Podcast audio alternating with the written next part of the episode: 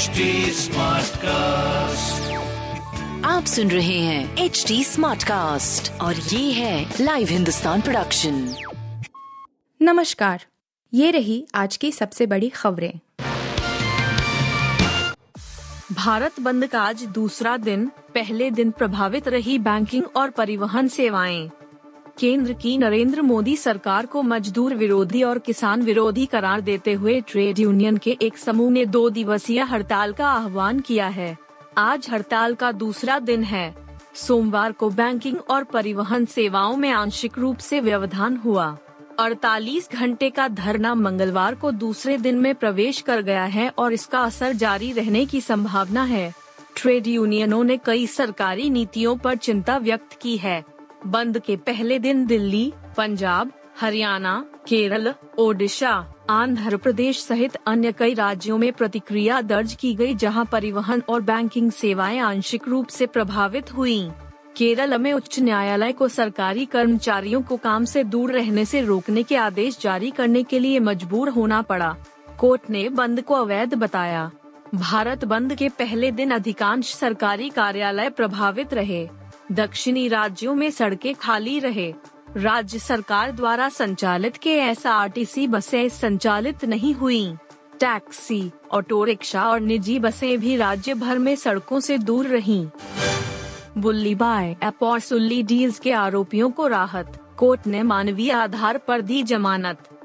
दिल्ली की एक अदालत ने बुल्ली बाई मामले के आरोपी नीरज बिश्नोई और सुल्ली डील ऐप के निर्माता ओंकारेश्वर ठाकुर को मानवीय आधार पर जमानत दे दी। अदालत ने माना कि आरोपी पहली बार अपराधी बने हैं और लगातार जेल में रहना उनके के लिए हानिकारक होगा। अदालत ने आरोपी व्यक्तियों पर सख्त शर्तें लगाई हैं, ताकि वे किसी गवाह को धमका न सकें और किसी भी सबूत को खराब न कर सकें। शर्तों में यह शामिल है कि आरोपी व्यक्ति किसी भी पीड़ित से संपर्क करने, प्रभावित करने, प्रेरित करने का प्रयास नहीं करेगा। आदेश में कहा गया है कि आरोपी व्यक्ति सबूतों से छेड़छाड़ नहीं करेगा, जाँच अधिकारी को अपना संपर्क विवरण देगा, अपना फ़ोन चालू रखेगा और आयोग को अपनी जगह को बारे में बताएगा। इसमें कहा गया है कि आरोपी देश नहीं छोड़ेंगे और हर तारीख को अदालत के सामने पेश होंगे। जमानत पर रहते हुए एक समान अपराध नहीं करेंगे। पीएम मोदी के प्रयास से ही खत्म होंगे रूस यूक्रेन के बीच युद्ध। रूसी राष्ट्रपति व्लादिमीर पुतिन ने 24 फरवरी को यूक्रेन के खिलाफ सैन्य कार्रवाई शुरू की थी। इसके बाद से युद्ध लगातार जारी है। दुनिया ने संघर्ष विराम की कई कोशिशें की हैं, लेकिन रूसी आक्रमण लगातार जारी है। प्रधानमंत्री नरेंद्र मोदी लगातार दोनों देशों के राष्ट्राध्यक्षों सहित दुनिया के अन्य देशों के संपर्क में है। भारत लगातार बातचीत के ज़रिए समस्या का समाधान निकालने की पैरवी करता रहा है।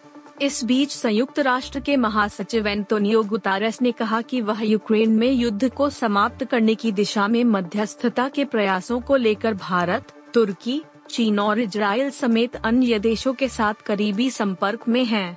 उन्होंने कहा, मैं अपने तुर्की मित्रों के साथ बहुत निकट संपर्क में रहा हूँ इसी तरह मैं भारत के साथ ही कतर, इजराइल, चीन और फ्रांस व जर्मनी के साथ भी करीबी संपर्क में रहा मेरा विश्वास है कि इस युद्ध को समाप्त करने के लिए परिस्थितियों का निर्माण करने के वास्ते ये सभी प्रयास आवश्यक हैं।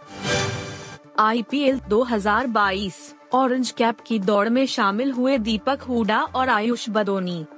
आईपीएल 2022 का चौथा मैच सोमवार को लखनऊ सुपर जायंट्स और गुजरात टाइटंस के बीच मुंबई के वानखेड़े स्टेडियम में खेला गया।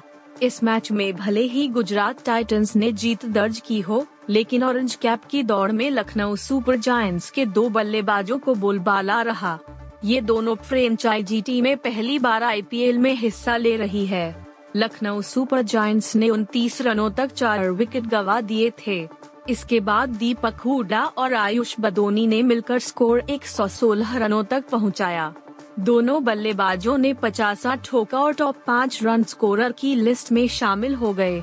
दीपक हुडा और आयुष ने चेन्नई सुपर किंग्स के महेंद्र सिंह धोनी को पीछे छोड़ दिया है। इस टूर्नामेंट में अभी तक कुल चार मैच खेले गए हैं और इस दौरान महज पाँच ही बल्लेबाज पचासा ठोक पाए हैं। फाफ डुप्लेसी अठासी रनों के साथ इस लिस्ट में टॉप पर बने हुए हैं।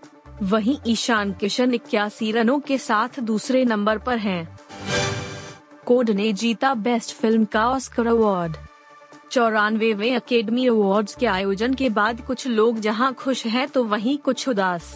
लॉस एंजेलिस के डॉल्बी थिएटर में चौरानवे ऑस्कर अवार्ड सेरेमनी आयोजित हुई और अवार्ड्स की पूरी लिस्ट भी सामने आ गई है। वहीं इस बार ऑस्कर अवार्ड्स विल स्मिथ के विवाद की वजह से भी काफ़ी चर्चा में रहा।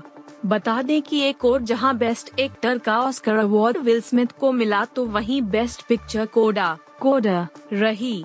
बात फ़िल्म कोडा की करें तो ये एक परिवार की कहानी है, जो बहरा है।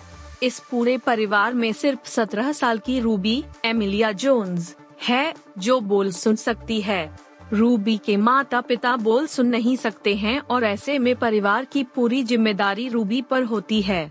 रूबी अपने परिवार के मछली के बिज़नेस में मदद करती हैं और साथ ही साथ अपने सपने की उड़ान भी पूरा करने की कोशिश करती है। आप सुन रहे थे हिंदुस्तान का डेली न्यूज़ रैप। जो एच टी कास्ट की एक बीटा संस्करण का हिस्सा है। आप हमें फेसबुक ट्विटर और इंस्टाग्राम पे एट एच टी या podcasts@hindustantimes.com पर ईमेल के द्वारा सुझाव दे सकते हैं। आप सुन रहे हैं एच टी कास्ट और ये था live Hindustan production smart cast